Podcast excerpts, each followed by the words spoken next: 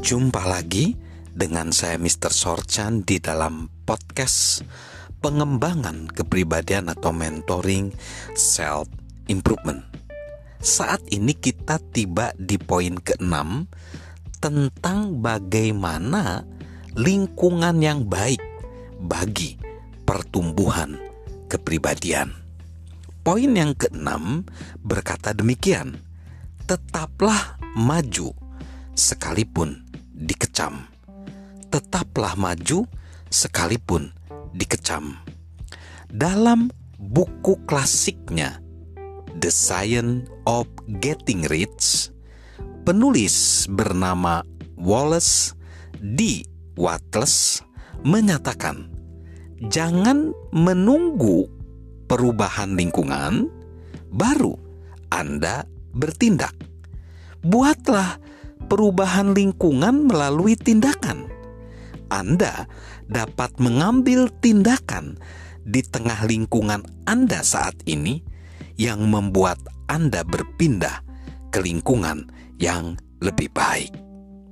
Sahabat Mr. Sorchan, pertumbuhan selalu terjadi karena ada tindakan yang diambil.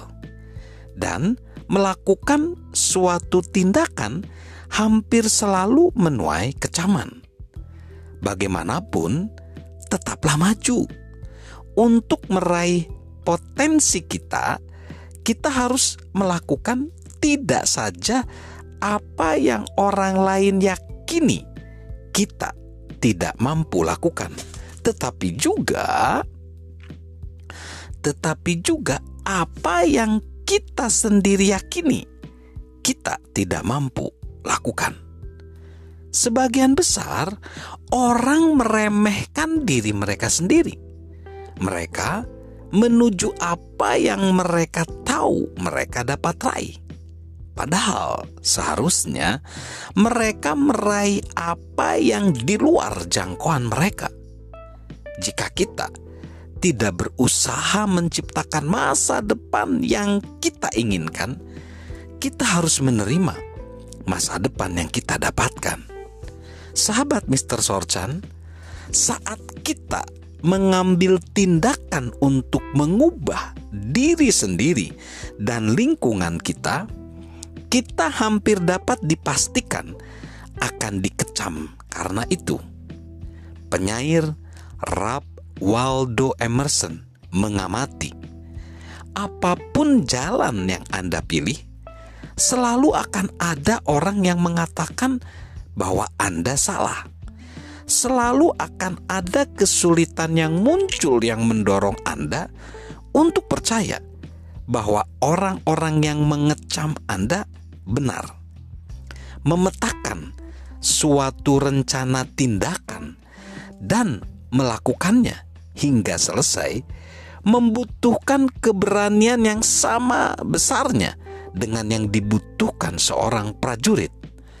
Perdamaian memang membutuhkan kemenangan, tetapi dibutuhkan orang-orang yang berani untuk memenangkannya.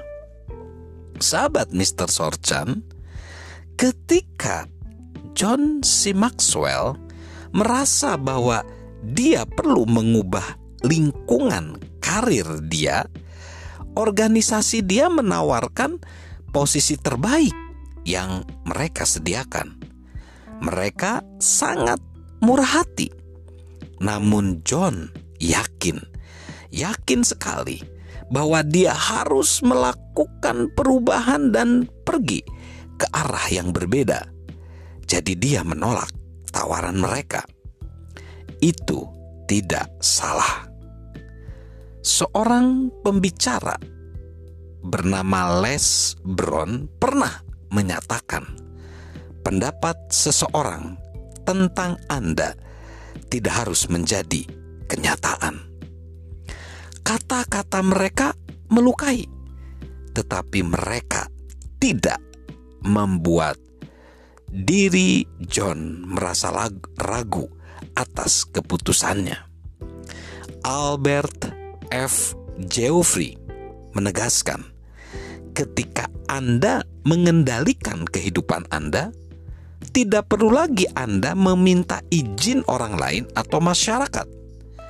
Jika Anda meminta, izin Anda memberikan hak veto kepada orang lain atas kehidupan Anda. Sebelum melakukan suatu perubahan besar, carilah nasihat yang bijaksana yang dapat kita peroleh. Tetapi buatlah keputusan sendiri. Pada akhirnya, sahabat Mr. Sorchan, kitalah yang bertanggung jawab atas pilihan yang kita ambil dalam kehidupan kita.